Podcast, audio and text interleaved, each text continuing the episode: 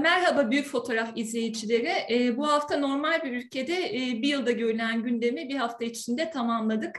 E, o yüzden bize de çok fazla seçilecek konu vardı ama biz bugün e, Sayın Aydın Sezer'le doğalgaz krizi ve İsrail-Türkiye yakınlaşmasını ele almaya karar verdik. E, ilk başta e, en önemli sorulardan birine sorarak başlayayım isterseniz Aydın Bey. Kriz bitti mi? İran kaynaklı doğalgaz akışı yeniden başladı mı? Bitmiş gözüküyor. Bu sevindirici bir gelişme.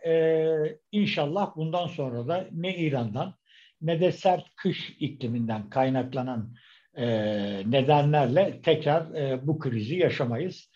Türkiye bundan çok önemli dersler çıkartmıştır diye düşünüyorum. Daha doğrusu temenni ediyorum. Peki bir yandan da Azerbaycan'ın başkenti Bakü'de Güney Gaz Koridoru toplantısı başladı dört Şubat'ta. Türkiye'den Enerji Bakanı Sayın Fatih Dönmez gitti. Orada A B Enerji Komiseri Kade Simpson'la önemli görüşme yaptı. Hatta ikilinin tweetleri çok konuşuldu A B'nin enerji güvenliği konusunda. Bu konuda ne düşünüyorsunuz? Bu toplantının amacı neydi? Türkiye'nin enerji güvenliği sağlandı mı yoksa öncelik A B'nin enerji güvenliği miydi? Sanırım hala Avrupa Birliği'nin enerji güvenliğiyle dertleniyoruz. Öncelikle bunu ifade edeyim. Şimdi e, Avrupa'da e, doğalgaz fiyatlarının son dönemlerde oldukça yüksek seyretmesi, Rusya-Ukrayna krizi ve olası bir e, Rusya kaynaklı olası bir doğalgaz akışında kesinti durumuna karşı Avrupa Birliği ne yapılabileceği konusunda e, araştırma yapıyor. Bunlardan bir tanesi E, Güney, e, Körfez gazının, Katar gazının da Avrupa'ya ulaşmasının e, önünün açılması. İkincisi de o klasik konu e, Güneydoğu Avrupa e, gaz koridoruyla ilgili gelişmeler. Malum e, bu konu Avrupa Birliği açısından son derece önemli. Hem TANAP'ın, devamında TAP'ın yapılmış olması da e, Şah Deniz iki gazının Avrupa'ya gitmesi anlamında Avrupa Birliği için son derece önemli.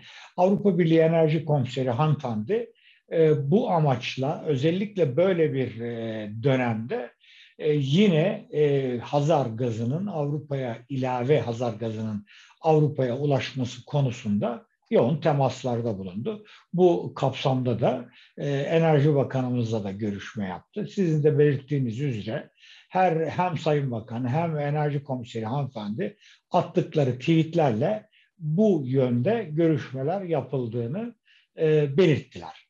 Buradan anlıyoruz ki özellikle bu son doğalgaz arzında yaşanan krize rağmen Türkiye hala maalesef hala kendi dertlerinden, kendi sıkıntılarından önce Avrupa Birliği'nin dertleriyle e, ilgilenmek durumunda. E, Türkiye'nin bir koridor ülke olması konusundaki kararlı tutumunu sergilemeye devam etmek durumunda. Öncelikle bunun altını çizelim. Dolayısıyla bu son derece hatalı yaklaşımdan, özellikle son krizden sonra ders çıkartılıp önceliğin Türkiye'nin enerji güvenliğine verilmesi, ortağı olduğumuz Şah Deniz iki gazının imkanlar dahilinde neredeyse tamamının Türkiye'de kalacak şekilde düzenlemeler yapılması gerekirken şimdi tekrar Avrupa'ya ilave gaz nasıl sağlanır? Hem Şah Deniz iki'den hem de Azerbaycan üzerinden Hazar gazı bağlamında söylüyorum. Bununla dertleniyoruz. Son derece yanlış bir yoldayız.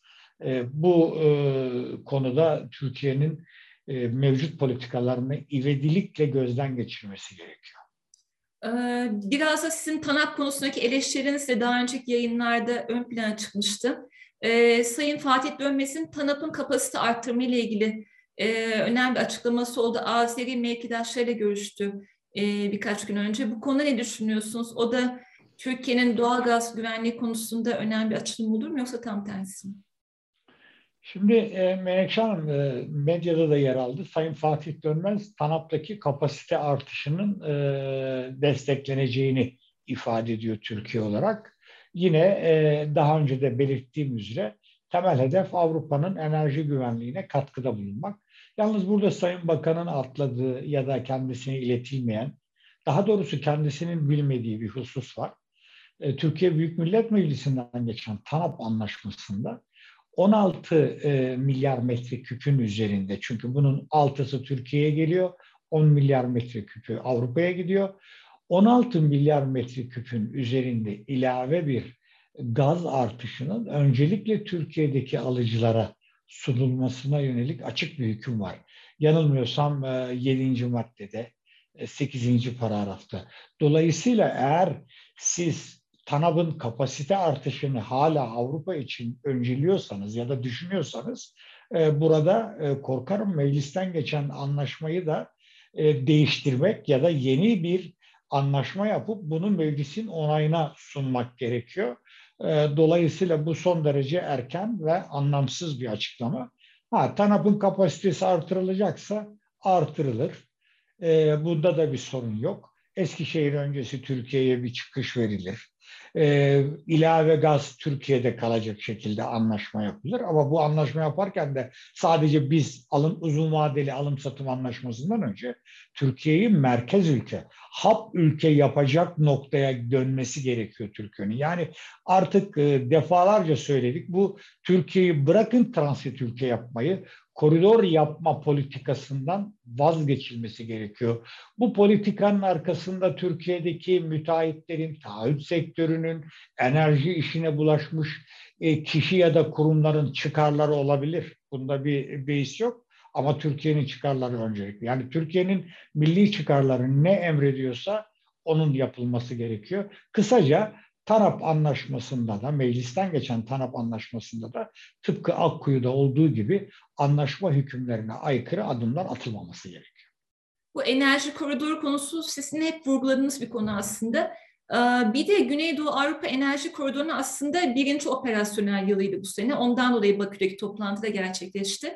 Ama yayınlanan deklarasyonda Türkiye bir teşekkür olmadığından bahsetmiştiniz. Bunu biraz açar mısınız? Evet, bunu da enerji uzmanı arkadaşlarımız tweetlerinde belirtmişlerdi. Şimdi Avrupa Güneydoğu e, enerji güvenliği konusu gündeme geldiği zaman Türkiye bu oyunda tam olarak nerede kalıyor, nerede yerleşiyor? Avrupa Birliği'nin bu konuda da bir e, kendi kafasında bir sıkıntı var galiba. Çünkü e, Türkiye her şeye rağmen tam üyelik süresi olan bir ülke. Bu olumlu sonuçlanır sonuçlanmaz ayrı, ihtimaller zayıfladı, bunu kabul ediyorum ama Güneydoğu Avrupa'dan önce bir Türkiye'nin kendi arz güvenliği sorunu var. Yani Avrupa Birliği ile Türkiye doksan altıdan beri Gümrük Birliği süreci içerisinde Avrupa biraz da Türkiye'yi önceleyerek, Türkiye'yi düşünerek adımlar atması gerekiyor. Yani bu kadar bencillik biraz abesle iştigal, kaldı ki bu zaten sadece TANAP'a özgü de değil. Yani Türkiye'de şöyle bir sıkıntı var A K P döneminde. Türkiye'ye ulaşacak her boru hattının, bu Kuzey Irak olabilir, Doğu Akdeniz olabilir, Türk Akım iki olabilir, İran olabilir, bir şekilde Avrupa'ya gitmesi sanki bir zorunlulukmuş gibi, sanki kutsal bir inanışmış gibi bunu önceleyen bir yaklaşım var. Bu sadece A K P'de değil, C H P'de de var. Yani C H P'de son dönemlerde Doğu Akdeniz gazının Avrupa'ya gitmesiyle ilgili projeler açıklıyor. Yani ben buna neden gerek duyuluyor? Gerçekten anlamakta güçlük çekiyorum. Evet, bütün enerji yolları Türkiye'de, ucu Türkiye'de çıkabilir. E, Türkiye buradan hub yapması gerekiyor. Merkez ülke olması gerekiyor. Bu işin ticaretinden para kazanması gerekiyor ve kendi enerji güvenliğini sağlaması gerekiyor. Yani Yani tırnak içinde söylüyorum, yerli ve milli bir bakış ve perspektif gerekiyor. Farklı yaşananlar bunu hatırlattı aslında, değil mi Aydın Bey? Kesinlikle, kesinlikle. Kaldı ki e, hatırlatmamış olsaydı bile bu bir Türkiye için çok önemli bir kazanç kapısı. Bu e, tür, doğalgaz tedarikçisi firma ve ülkelerin Türkiye'ye bağımlılığını artıracak bir konu. Bakın TANAP'a bu şekilde yaklaşım sergiledik.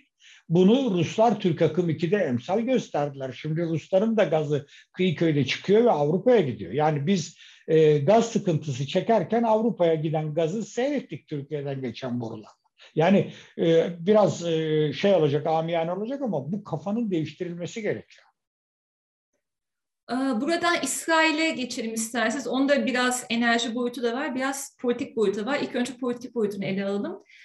Herzog dün Cumhurbaşkanı Sayın Recep Tayyip Erdoğan'ı aradı. Covid olduğu için bir şekilde iyi dileklerini iletmek istedi.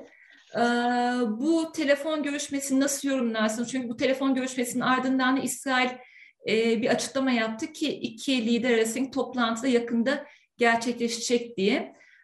Ankara olacak diyenler ve Antalya olacak diyenler var. Siyasi ilişkiler arasından bu telefon görüşmesi ve bu güzel dileklerin iletilmesi bir şey ifade ediyor mu? Öncelikle zaten iki ülke arasında liderler seviyesinde olumlu bir hava yaratıldı. Son altı yedi aydan beri olumlu mesajlar veriliyor. Galiba dördüncü telefon bu, görüşmesiymiş değil mi? Galiba. Dün Covid nedeniyle aramış olması da önemli. Bu temasların devam ettiği anlamına geliyor. Bu muhtemelen Mart'ta gerçekleşmesi beklenen görüşme içinde önemli bir imkan ya da fırsat yaratabilir. Ya da en azından tarafların bu yönde hala temas içinde olduklarını gösterir. Bu önemli. Fakat Melekşah Hanım, bu Türkiye-İsrail yakınlaşmasıyla ilgili Türkiye'de çok enteresan bir kamuoyu oluşturulması, bir algı yaratılması süreci var. Öncelikle şunu ifade edelim. Bizim Mısır'la yakınlaşma çabalarımızla ilgili son durum nedir? Bu konuda herhangi bir bilgi yok. Benim Mısır kaynaklarından öğrendiğim kadarıyla da taraflar arasında, heyetler arasında yeni bir görüşme için bir takvim de belirlenmiş durumda değil. Daha doğrusu bir teklif de yok ortada. Herhangi bir ülkeden kaynaklanan bir teklif de yok. Dolayısıyla e, Mısır'ın Türkiye ile barışma konusunda masaya koyduğu şartların ağırlığı çerçevesinde e, sanırım bu süreç biraz e, beklemede e, bırakıldı. Şimdi İsrail ile başlanıyor. Burada da yine Türkiye neden İsrail ile barışıyor sorusunu gündeme getiren kişiler de var. Mesela Saadet Partisi Genel Başkanı Sayın Karamollaoğlu bu soruyu çok net bir şekilde sordu. Ben asla böyle bir soruyu gündeme getirmeyeceğim. Türkiye'nin İsrail'le barışması ya da ilişkilerini düzeltmesi son derece önemli. Bir defa bunu net olarak söyleyeyim. Fakat bu barışmanın gerekçesi her neyse sanırım hükümet, sanırım Erdoğan kamuoyuna bu yönde net bilgiler açıklamıyor. Bilgiler vermiyor. Ve birdenbire İsrail barışması gündeme geldiği zaman İsrail gazının Türkiye'ye gelmesi birinci cümle. Özellikle de İsmet'in, A B D'nin İsmet'ten e, Doğu Akdeniz gaz boru hattından desteğini çekmesiyle birlikte e, İsmet'ten vazgeçilmesi, işte İsrail gazı, Doğu Akdeniz gazı Türkiye'ye gelecek. Liderlerin ziyaretinde bu görüşülecek. En önemli konu bu. Burada da yine aynı o klasik TANAP'taki gibi cümle devam ediyor. Avrupa'ya da göndereceğiz. Yani böyle bir E, zorunluluk varmış gibi hemen ikinci cümlemiz de bu. Şimdi birincisi bizim İsrail'le Doğu Akdeniz gazı için eğer barışmamız gerektiyse ya da bu nedenle barışıyorsak Türkiye'nin Doğu Akdeniz'de İsrail'le Doğu Akdeniz gazını görüşmeden önce Mısır-Yunanistan anlaşmasıyla ortaya çıkan yeni gerçeklerle yüzleşmesi gerekiyor. Bunu şu açıdan söyleyeceğim. Şimdi biraz sonra sunacağımız haritada Mısır-Yunanistan anlaşmasından sonra yirmi sekiz derece e, boylamın doğusunda da Mısır e, ruhsat alanları, bloklar ilan etti. Ve bu bizim açımızdan son derece önemliydi. Çünkü Yunanistan'ın Meis'le ilgili tezlerini engellenmesi açısından bir emsal teşkil edecekti. Ama Sayın Dendias gitti, iki gün Kahire'de kaldı ve o yirmi sekizin doğusuna geçen kulakçı ki bir sonraki haritada görülüyor ortadan kaldırdı. Yani bu şu anlama geliyor. Yunanistan hala yirmi sekiz derecenin doğusunda da, batısını bize yasakladı, o ayrı bir konu da, doğusunda da E, hak iddiaları olduğunu gösteriyor. Türkiye için öncelikli saha bu. Eğer Doğu Akdeniz'de gaz derdine düşmeden önce Türkiye'nin milli çıkarları korunacaksa bu yönde Mısır'la temasta bulunması gerekiyor. Özellikle bu bölümde Mısır'ın yanında olduğumuz ve Mısır'ı desteklediğimizin ortaya koyulması gerekiyor. Birinci konu bu. İkincisi... Türkiye Mısır'a Doğu... alternatif olur mu Aydın Bey? Pardon? Anlamadım. Türkiye, Mısır'a bir alternatif olur mu? Çünkü Mısır'da çok fazla L N G tesisi var bu İsrail gazı için. Tam, evet, tam oraya gelecektim. İkincisi, bugün Doğu Akdeniz'de asıl oyuncu İsrail ve Mısır mı? Bunun ayırdığında olunması gerekiyor. Yani hangisi daha önemli? Türkiye açısından ya da Doğu Akdeniz gazının geleceği açısından. Şimdi Melekçe Hanım, İsrail'de bir Leviathan sahası var. Buradan çıkartılan gaz zaten Mısır'a akıyor. Bunun anlaşması yapıldı yanılmıyorsam üç yıl önce. Dolayısıyla e, Leviathan sahasındaki gazın gideceği bir e, yol var. Birincisi bu. İkincisi, İsrail Tamar'dan çıkarttığı gazı da Ürdün'e satıyor. Bunun da anlaşması var. Yılda üç e, milyar metreküplük bir gaz anlaşması da var. Üçüncüsü ve daha enteresanı, daha komiği, bizim bir türlü yüzleşmek istemediğimiz konu Kıbrıs sorunu var.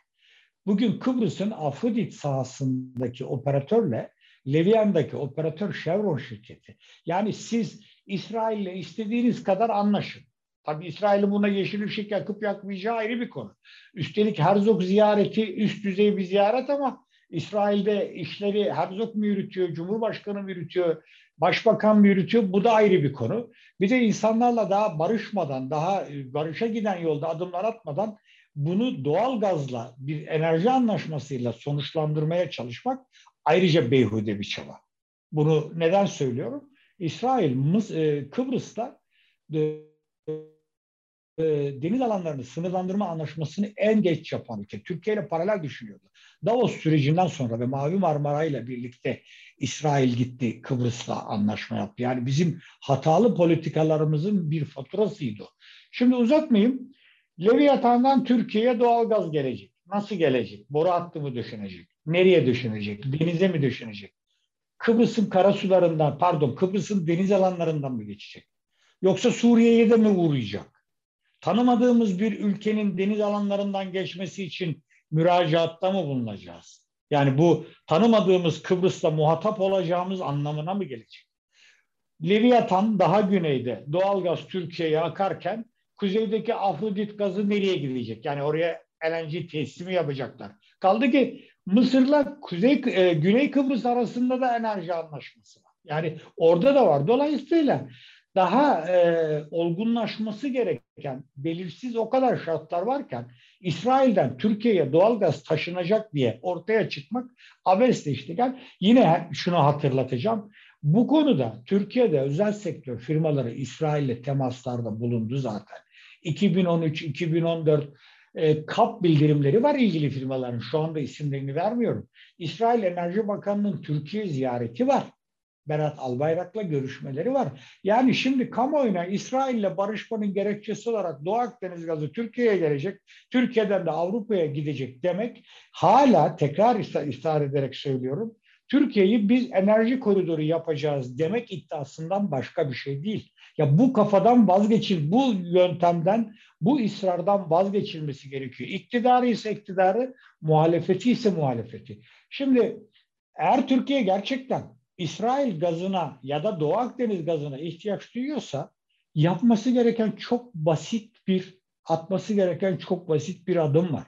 Daha önceki programımızda da görüştük. Arap boru hattının işlerlik kazandırılması için bugün Esad'la barışıp Suriye politikasını değiştirmesi gerekiyor. Yani konu yine Suriye'ye geliyor. Çünkü Halep-Kilis arasındaki boru hattı da tamamlandı. Yani orada neredeyse bitmek üzere olan bir e, hat var. Ve bu hat Ürdün, İsrail, e, Suriye, Lübnan, hatta önümüzdeki süreçte Suriye, Kıbrıs'ta bağlanacak. Ve bu hattın bir ucu Kilis'e kadar geliyor. Ya çok basit. Bu anlaşma on sene öncesinden, on beş sene öncesinden yapılmış, çalışılmış bir konu. Yani hala denizin dibine hat döşeyip özellikle İsrail gazını alacağım demenin bir mantığı ve esprisi yok. Yani bunun bir fizibilitesi yok. Ya kendi kendimize gelin güve yoruyoruz ama ben buradaki temel gerekçeyi İsrail'le barışmanın e, zemini olarak düşünüyorum ve görüyorum.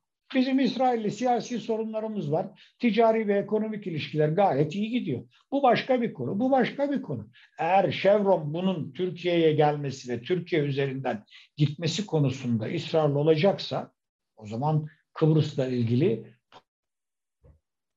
pozisyonumuzun ya da Kıbrıs'la ilgili gelişmelerin e, gözden geçirilmesi gerekiyor. Bir de enteresan ve komik olan şu, Güney Kıbrıs'ta e, Afrodit sahası bizim K K T C adına, Kuzey Kıbrıs Türk Cumhuriyeti adına parsel ilan ettiğimiz yer. Yani bir de itilaflı da bir alan bu ayrıca.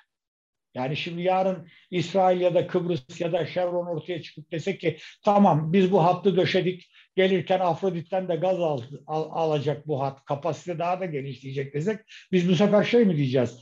Tamam boru hattı tamam ama buradan Afrodit gazının geçmemesi lazım. Çünkü biz Kuzey, Güney Kıbrıs'ı tanımıyoruz. Üstelik Afrodit'te Kuzey Kıbrıs'ın e, hakları ve menfaatleri ve iddiaları var mı diyeceğiz.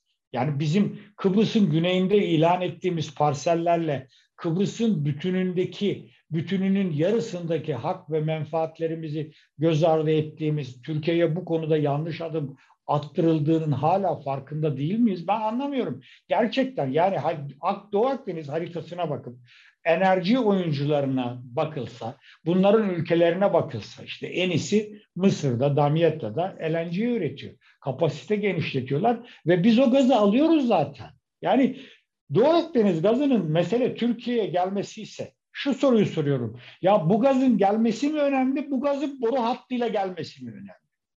L N G ile gelmesi mi önemli? Ha boru hattıyla gelmesi önemlidir. Maliyet düşer diyorsanız o zaman önce Suriye, sonra da Güney Kıbrıs'la ilgili pozisyonu ya da adımları ya da politikamızı gözden geçirmemiz gerekiyor. Yani biraz gerçekçi olmak gerekiyor.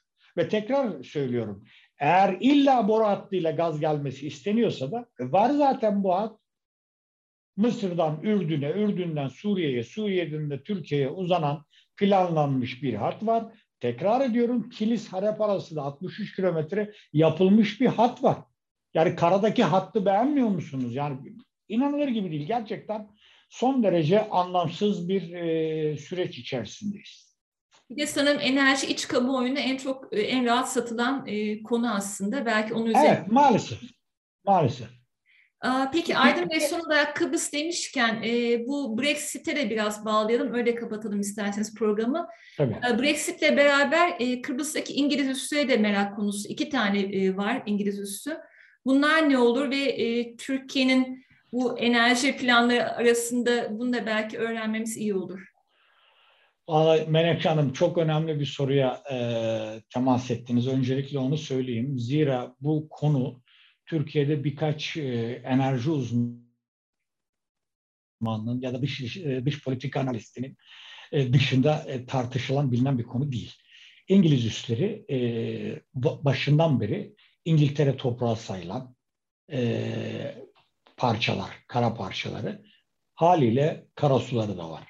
Karasuların olması demek deniz alanlarıyla ilgili de bir perspektifin olmasını getiriyor. Bugüne kadar Avrupa Birliği içerisinde olduğu için İngiltere, Kıbrıs Avrupa Birliği üyesi olduğu için bu farklı bir perspektifle ele alınıyordu.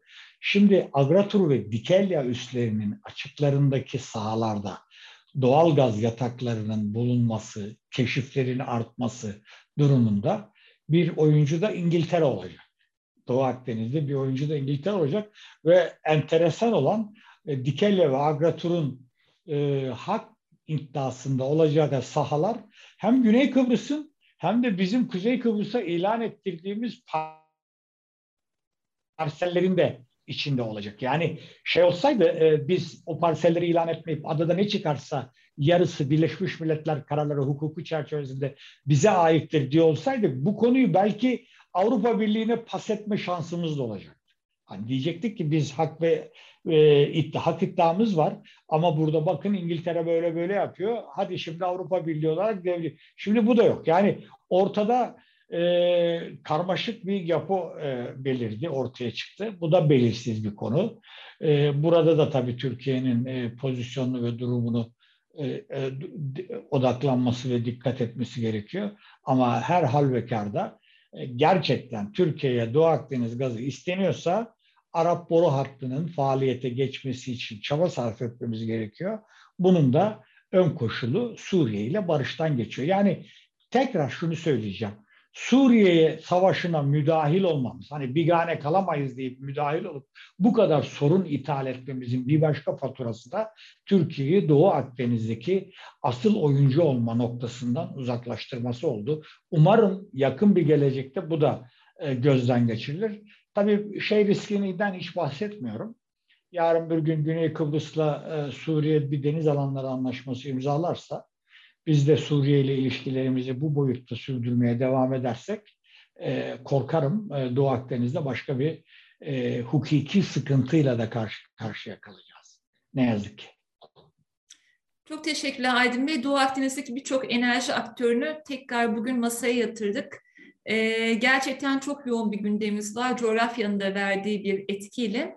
Ee, güzel analizleriniz ve değerlendirmeniz için çok teşekkür ederim. Haftaya e, daha farklı bir konuda yine e, Büyük Fotoğraf izleyicileriyle beraber olacağız. Ben teşekkür ediyorum. İyi yayınlar